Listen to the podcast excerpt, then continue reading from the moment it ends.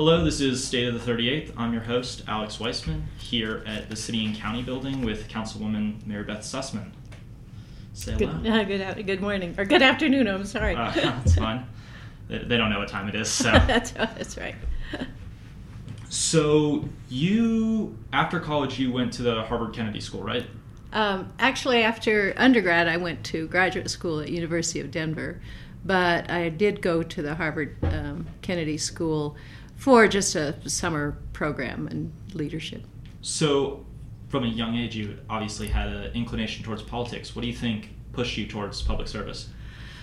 Well, actually, I didn't do public service until about 6 years ago, that is elected public service. But I always did civic engagement on committees and things having to do with the city as my hobby. I was actually in higher education, but I loved just being a part of decisions that were made about the city. And I decided that when I retired that what I would like to do is to run for office to really work on stewardship of the city. That's awesome. So in your higher education experience, what lessons did you learn that you think helped you out in your career today?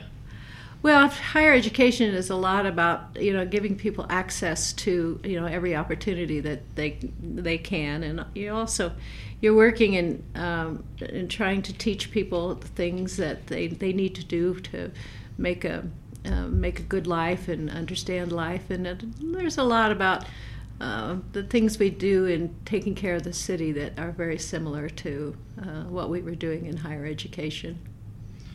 Do you wish you had gotten involved in public service earlier? Or? No, it was a good time. It was a very good time. Because I had done so many things beforehand. I kind of started in about 19. Let's reveal how old I am, but about 1988, getting involved in PTA and things like that, and getting involved in the Denver Public Schools bond project, and then getting involved in Lowry, and when it was converting from a military base. And then I was asked to be on the planning board, and I loved being on the planning board. And so I just thought this is something that I would love to do. I'm a military brat. Oh, really? And yes, I came here about 45 years ago to Denver to go to graduate school. I tell people I got here as fast as I could, and I never had. When a military brat is asked, where's your hometown, you have no answer. You think up one or something. But this, for the first time, I have now a hometown, and I feel like a convert to a religion. This is my town, and it has been wonderful to live here and to help take care of it. Yeah, that's great. So what do you think the most important part of local politics is, and what do you think it is that we need to fix most when it comes to getting people involved? Wow, that's a great question. What's most important? What I love about local politics is city politics are nonpartisan. You don't run on a party platform. You don't get monetary support from parties because, as they say, there's no Republican way to plow the streets nor a Democrat way to pick up the trash. Local politics is so face to face. It's getting to know your constituents personally and understanding what their very very their sort of daily needs are. Excuse me. If your trash hasn't been picked up, you can call your city council person, and I can call the solid waste and say, hey, Mr. So-and-so at such and such address didn't have his trash picked up today. Local politics, we can make a decision on Monday that will affect people on Friday. In state politics and federal politics, we don't experience the immediate effect of what city politics can do. So that's why I like it. It's very personal, it's very face-to-face, and it's very, you can get things done. I'd imagine with... Excuse me. No, it's fine.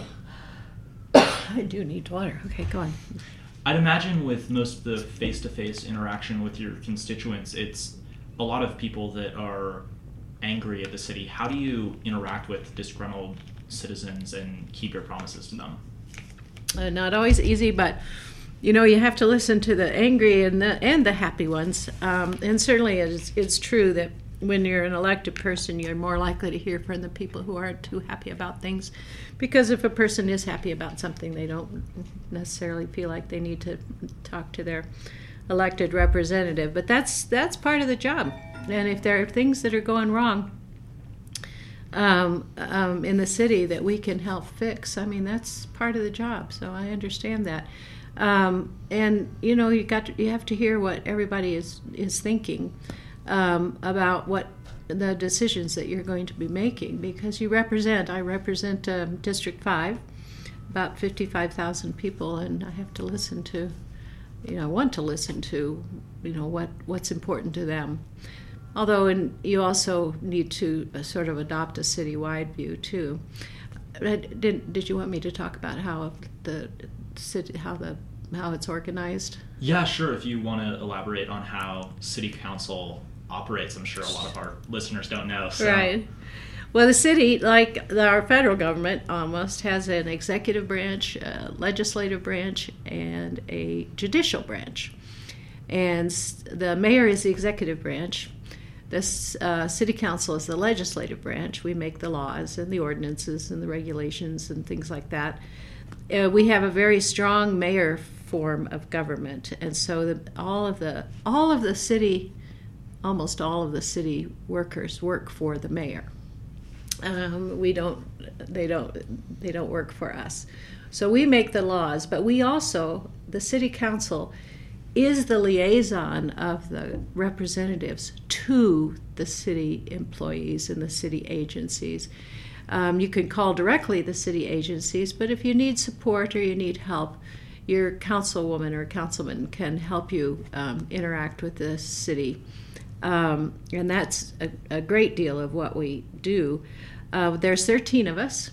There's 11 districts, and there's a councilman for every district of those 11, and then there are two council people who are at large, so they cover the whole city. And we have council meetings on Monday nights. We have committee meetings during the week where we discuss the various bills that are coming forward to us, and then we vote on them on Monday nights. And of course, there's lots of work being done during the week on what is coming up. Yeah. So what sort of laws does City Council pass? Because I know there's differing jurisdictions for the different levels of government. Right. Probably the primary bills that we pass have to do with land use. That is, how the land is going to be zoned, whether you can rezone it, what kind of building do you want to put there, where should how can the roads be configured. The predominant thing that we do is land use, and that's very important to people, as you can imagine, in our neighborhoods. Is if there's going to be new building going on, what is the kind of building that can go there?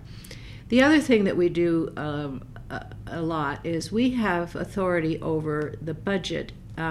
We don't have the ultimate authority over the budget. That the mayor does have ultimate authority over the budget, but the city council makes decisions about what its priorities are for spending city dollars, and we approve the budget of the mayor, and then any contract that comes that is of $500,000 or more has to come through and get the approval of the city council. So when we're contracting for road paving and contracting for expenditures out at DIA, all the contracts that a city needs to let, if they're over $500,000, the city council approves them. We also approve things like we recently did for a budget expenditure for affordable housing. It's a very big issue here in Denver that we're losing a lot of affordable housing, and so we just approved a budget item to spend some serious dollars on building affordable housing. I'm very interested in transit and multimodal, it's called multimodal transportation, because I tell people in my district the top three issues of my constituents, it's traffic, traffic, and traffic. I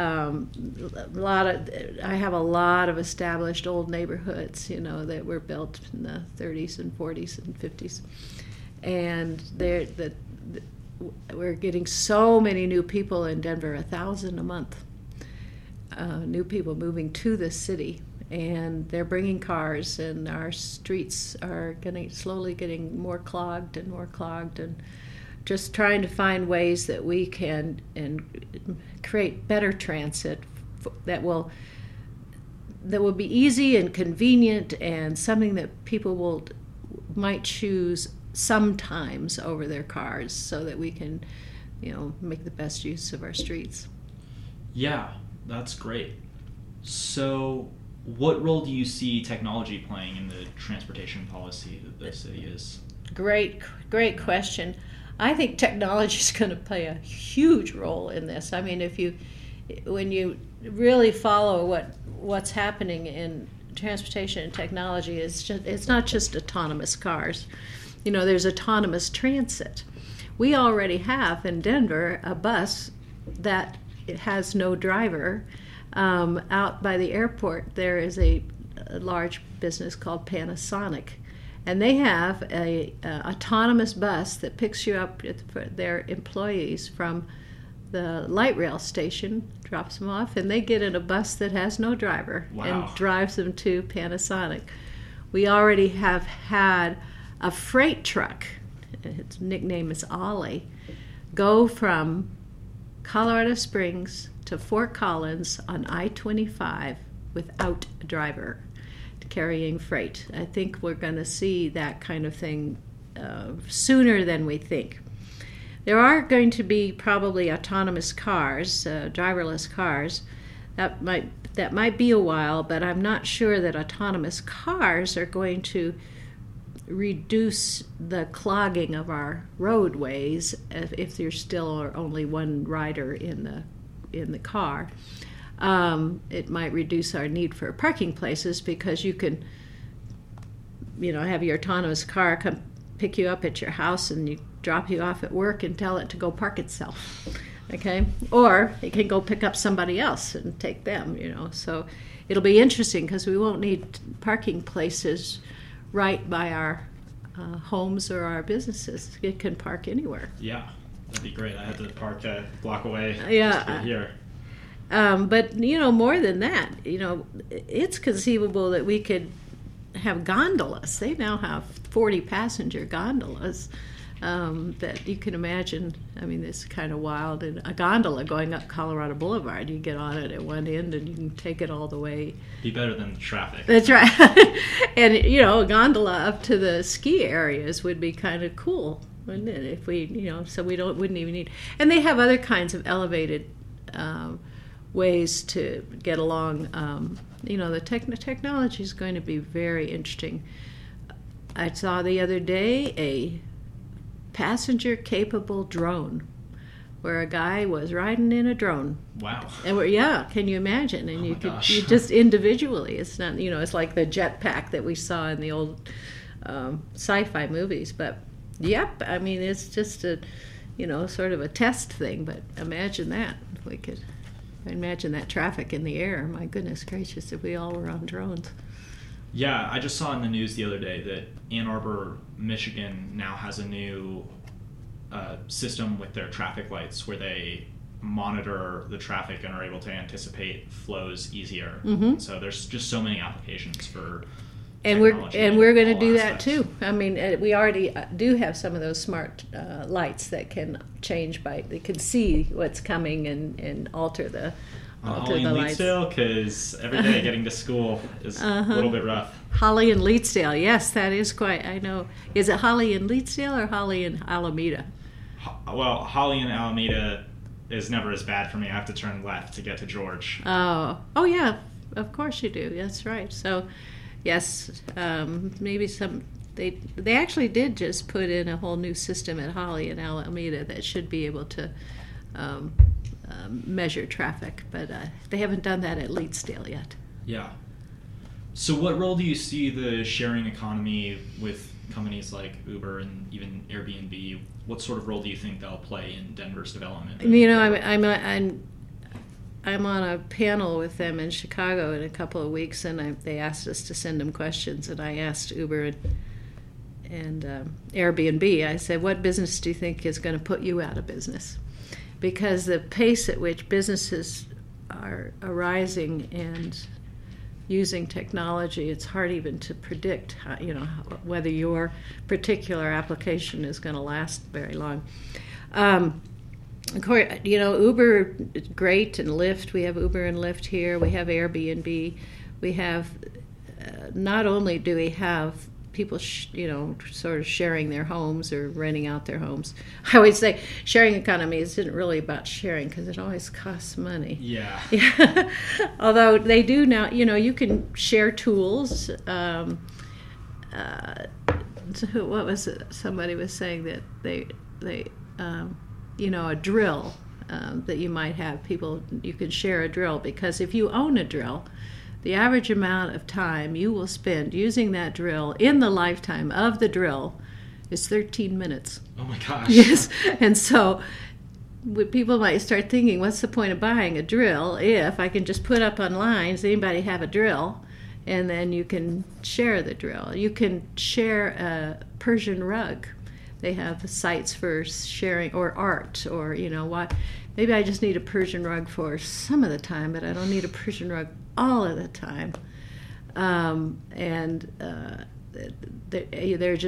There's so many things coming down the pipe. They're already here. I mean, the number of sharing economy businesses is phenomenal. I don't know what's gonna surpass them, although there is a thing I've just encountered called the circular economy, where we make all of our products in pieces, and if a piece of the product goes awry, you can swap out that piece, so that if every single, like a chair, if the roller falls off, of course you can do this, but if the legs fall off, the chair has been made modularly, so you can just go buy the other piece, and the chair can be redone constantly. It doesn't have to be thrown out and anything. It's very interesting. Bicycles could be made in modularly, and so you wouldn't just throw away a bicycle that doesn't work. You just swap it out for another piece.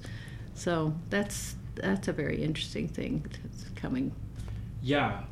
What role do you think that the city should play in the sharing economy at all? Do you think that the city should regulate companies like Uber and Airbnb? I do, and we do regulate them, and we do regulate Airbnb. We just started regulating Airbnb, or the home sharing, short-term rentals, it's called. We do regulate Uber. Colorado was the first to regulate the ride sharing, Uber and Lyft, and they have made rules about having insurance and having background checks and things for safety. And the short-term rentals, we've required people that you can only do a short-term rental if it's your primary residence. That is, you can't have a second and third home that you rent out. It has to be a primary residence or a room in your residence. You have to have a license, and you have to pay lodger's tax. People will usually charge the renter for the lodger's tax. Yeah. So, and you have to attest that you have a CO2 recognizer and a fire. Smoke detectors, CO2 detectors, fire extinguisher. You have to attest that you have that. That you have permission from your landlord if you don't own the house.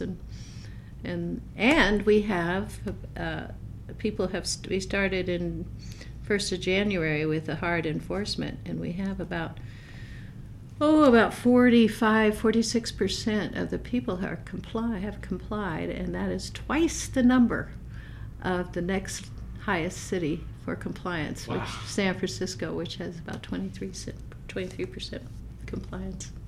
Why do you think the compliance numbers are so low for those requirements? I mean, and so high in Denver as opposed to other cities? I think one of the biggest reasons why is that we have the very first system where you can apply for that, both of the license, a tax license and your short-term rental license online, completely online.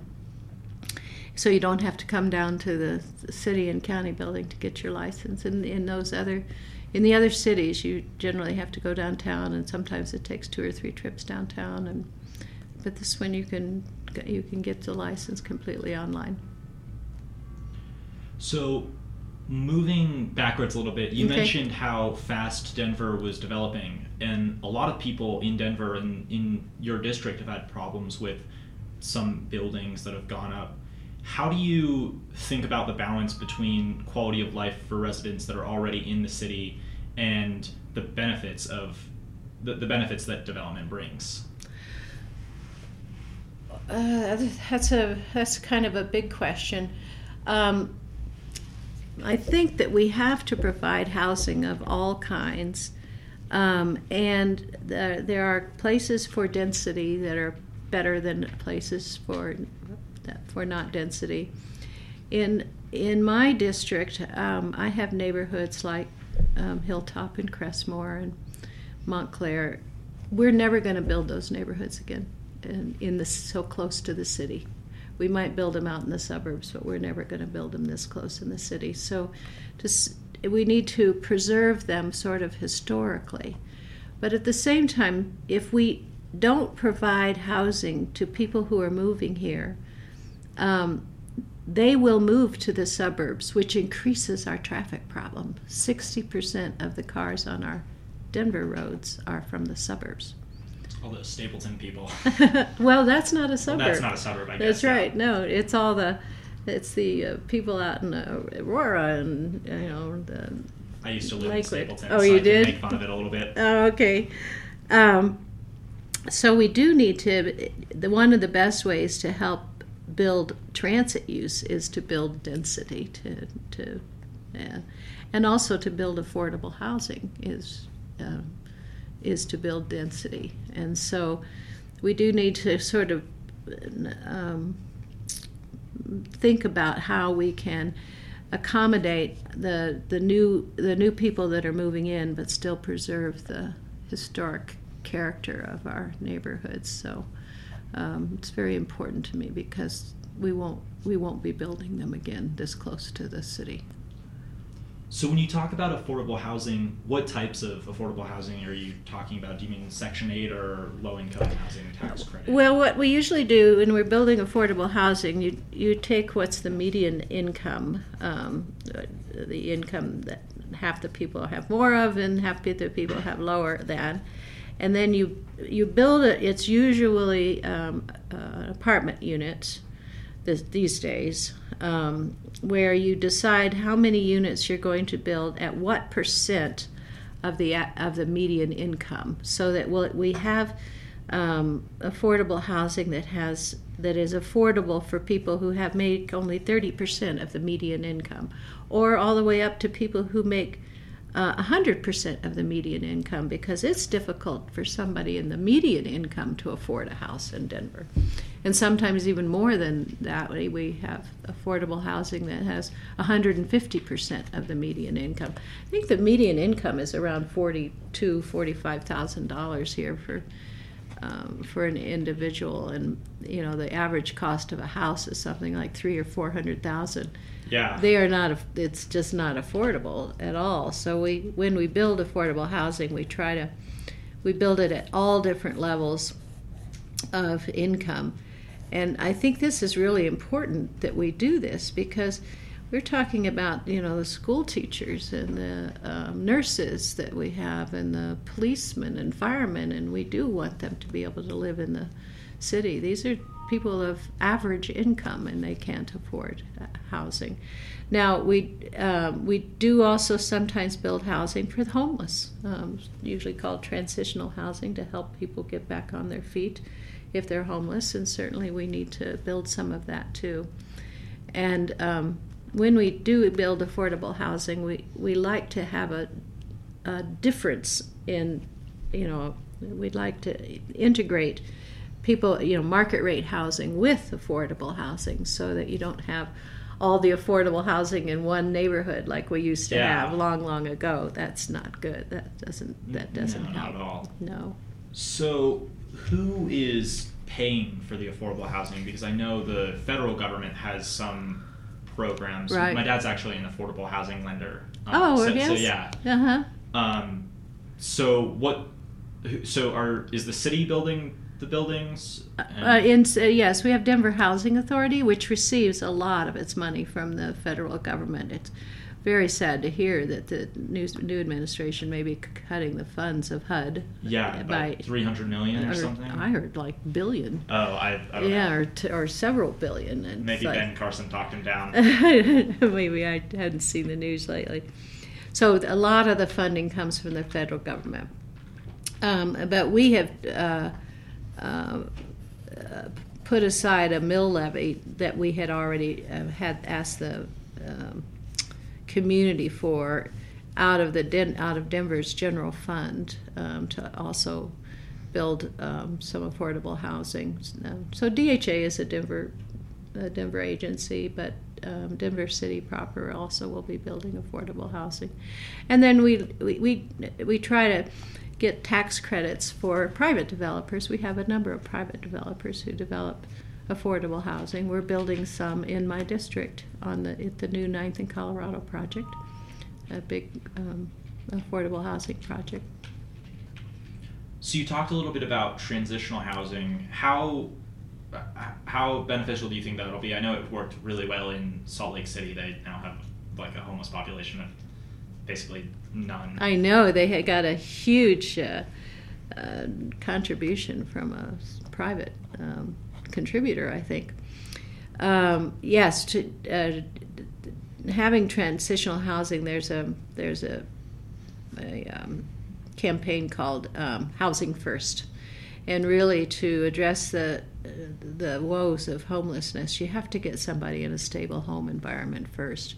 So we are trying to build those as much as possible. We have several of those on Lowry. When we converted Lowry from a military base, there was a lot of housing that was very appropriate for transitional housing, and we have some very, very nice housing for the homeless people to get back on their feet, and I think we need to build some more of that, because most of our homeless are people who just run into many of our homeless, I don't know if the most, you know, just run into some really bad luck, you know, an illness that has bankrupted them, or a divorce, or loss of job, and just have to help these people get back on their feet. And of course, we have homeless with mental health issues, and so we rely on our mental health providers to help us with that too. So also playing off what you said a little bit earlier, you work with the Denver Housing Authority, you're sort of a liaison through your constituents to bureaucracies, and a lot of times bureaucracy gets a really bad name in the public. To what extent do you agree that to what extent do you find that bureaucracy can be inefficient, or are there things that we can do to make it more efficient? Do you see it as fine as it is? Oh, that's an age-old discussion that bureaucracies are. They tend, you know, you go from the bottom to the top and then back to the bottom again. You know, it has to go through so many layers of discussion in order to get anything done. It's sort of the nature of the bureaucracy, and bureaucracies tend to reproduce themselves like amoeba, and you have to be careful. I spent a lot of time building online universities when I was in higher ed, and the big thing was how many things does this. Well, to start off with, I'll give you an example. We discovered that students had to do 43 steps to take before they ever saw a teacher in a classroom at a college. Wow. 43 steps. Well, when you're trying to get people to register online, You just don't want them to have to, and they'd have to go office to office to office. So you had to bring all of those things into one place for students to be able to register and choose their courses. And we had to talk to the registrars and the advisors and the counselors and why do you do it this way? Why do you do it that way? And we got it down to 9 steps from 43. Wow. So here in the city, we have a thing called peak performance, that they go into offices and look at the processes that the offices take and do pretty much the same thing. Like, why do you have this requirement? Why do you have this requirement? Why does it have to go through this? In order to try to streamline office processes. And we're making some headway to... Because a lot of times in a bureaucracy, you'll get the answer, well, why do you do it? Well, we always have done it this way. And if you don't have a good reason for doing it that way, then stop doing it. So yeah. So we're working on those processes. Although in a public environment, you have to always be careful that you don't, that you're doing things for the good of all, and people are going to disagree with you. Because people have different points of view about what is good for all. Yeah. So you serve some of the more wealthy neighborhoods in Denver. Mm-hmm. How do you manage with your other city council members to prioritize different neighborhoods? How do you choose policies that represent your constituents' needs, but also represent the needs of people who might be in worse socioeconomic statuses? Well, we all of us need to sort of take a citywide view. And so when there are needs, socioeconomic needs, I'm very supportive, because if we want to have all of Denver be successful. And yes, while I do have one of the wealthier, higher income districts, I also have a portion of my district, like East Colfax, that is serious in issues as you might find in any other neighborhood with issues. So I have those to consider and work on, and I am working on them. You fight for your own district, but my district doesn't always have as many needs as many of the other districts do, and so you just need to understand that you help all of the districts thrive if you can. And then I pout and I moan about East Colfax and say, I need some stuff for East Colfax and the neighborhoods over there, so I'm working on that. So you mentioned earlier that city council isn't partisan at all. You don't run with a platform, right? So you run with a platform. You don't run with a party. With a party, right? I misspoke. Mm-hmm. Do you think that is a better solution for cooperating? Do you think that it makes it easier to function? Yes, you have such good questions. Thank you. It is so much easier to work without a party platform or a party, or be beholden to a party. Because you can look at every issue, well, and so many of our issues just aren't opinion. They are like, yes, the trash needs picking up. It's not I don't think the trash needs to be picked up. Oh, I do think the trash needs to be picked up. The trash needs to be picked up. So, and so many of our issues are like that. I think we need a stoplight at this corner. Well, I think we don't need a stoplight. Well, we either do or we don't. It's empirical. Yeah. We either do or we don't, and you count the traffic and you see what's needed, and then there's formulas for working on it. And there's a lot of camaraderie on the council, but to me we're a lot like brothers and sisters, that we will fight vehemently, but in the end we respect each other and what our concerns are. We don't all agree on things, and certainly each of us is working for the betterment of our own district at the same time as working for the whole city. But there is a lot of camaraderie there about working together and seeing if we can't solve this problem. So just a little bit more of a technical question for my listeners that don't know 100% how the city operates. Where does the city get its money from? Does the state allocate the money to the city, or does the city levy taxes itself? I assume it does. Both. Both? Uh-huh. You hit it on the head. Yep. We have sales tax and we have property tax. And the state also applies property tax to our properties. Most of the property tax goes to the Denver Public Schools in Denver. Our property tax is a largest portion of it. We live primarily on sales tax and fees. We have fees, that you pay, stormwater fees and things like that, and fines. We also the fines that people pay. We live on those. Most of our city budget, or what's called the general fund, goes to safety personnel: police, fire, sheriff, first responders. That's where almost half of the budget goes to. But we get it from sales tax and property tax. All right, great. So these will be the last few questions. Thank you so much for your time. Sure. So this is something that I hope to ask all my listeners, assuming that I keep this going. What are you reading right now? What are you finding insightful at this time? Oh, that's a great question. I am reading this book called Scarcity. Just started it. And it is about how we react in situations when there is not enough time or not enough resources.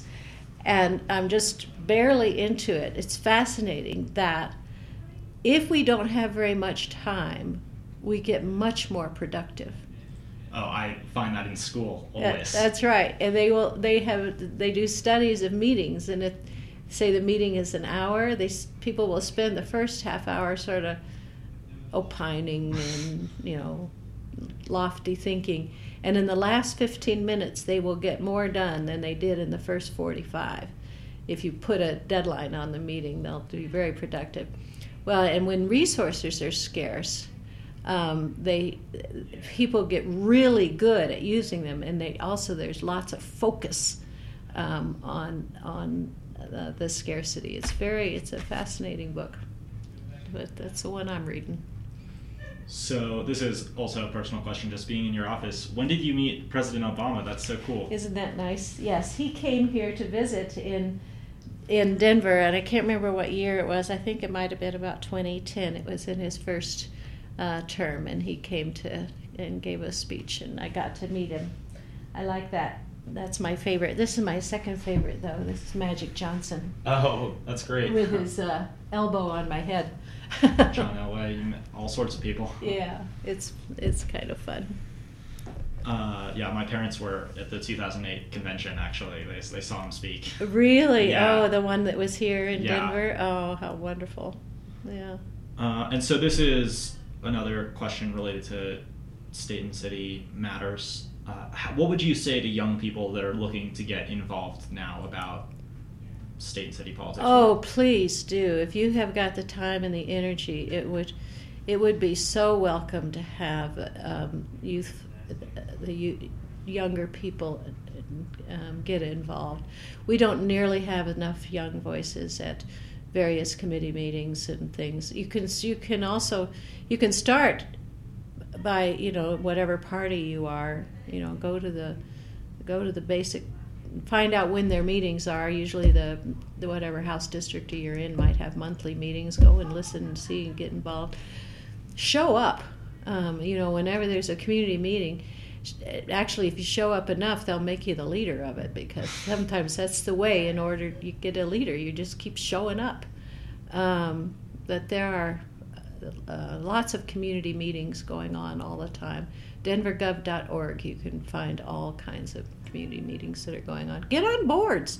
We have like lots of 50, 60, 70 boards and commissions in the city, and one of them is youth. Just boards that you might be interested in to understand a little bit more. Apply to be an intern in one of our offices. We hire interns in the city, which is really fun. Or an intern at the state. Lots of opportunities. All right, thank you so much for talking to me today. You're very welcome. I enjoyed it immensely.